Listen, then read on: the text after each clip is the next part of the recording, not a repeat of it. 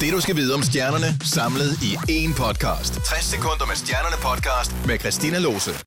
En af ugens helt store nyheder er selvfølgelig nyheden om One Direction, der har mistet et medlem.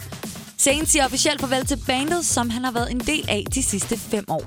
De fire bandkammerater skriver på Facebook, vi er meget kede af, at Zayn forlader bandet, men vi accepterer fuldt ud hans beslutning og sender ham alt mulig kærlighed. De sidste fem år har været mere end fantastiske, og vi vil altid være venner med Zayn. Det er lige før, at Rihanna snart har afsløret det meste af det kommende album R8. Og det er før det overhovedet er kommet på gaden. I denne her uge gav hun os en lille bid af sangen, der hedder Bitch Better Have My Money. Like blah blah blah. Pay me what you want it. Don't act like you forgot. Bitch better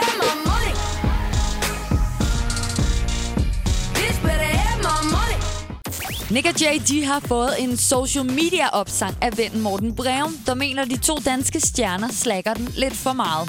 Det har fået Nick op af stolen med et par posts på Instagram. Nick han skriver, at de nok skal få fingeren ud af det sociale mediehul og begynde at give tilbage til deres fans. Det er indtil videre blandt andet blevet til et badeværelse-selfie af Nick. Kanye West han kan skrive under på, at man aldrig bliver for gammel til at lære nye ting. Han vender nemlig tilbage til skolesystemet. Ifølge avisen Daily Star er Kanye i gang med at uddanne sig til præst gennem et online teologi- og religionskursus.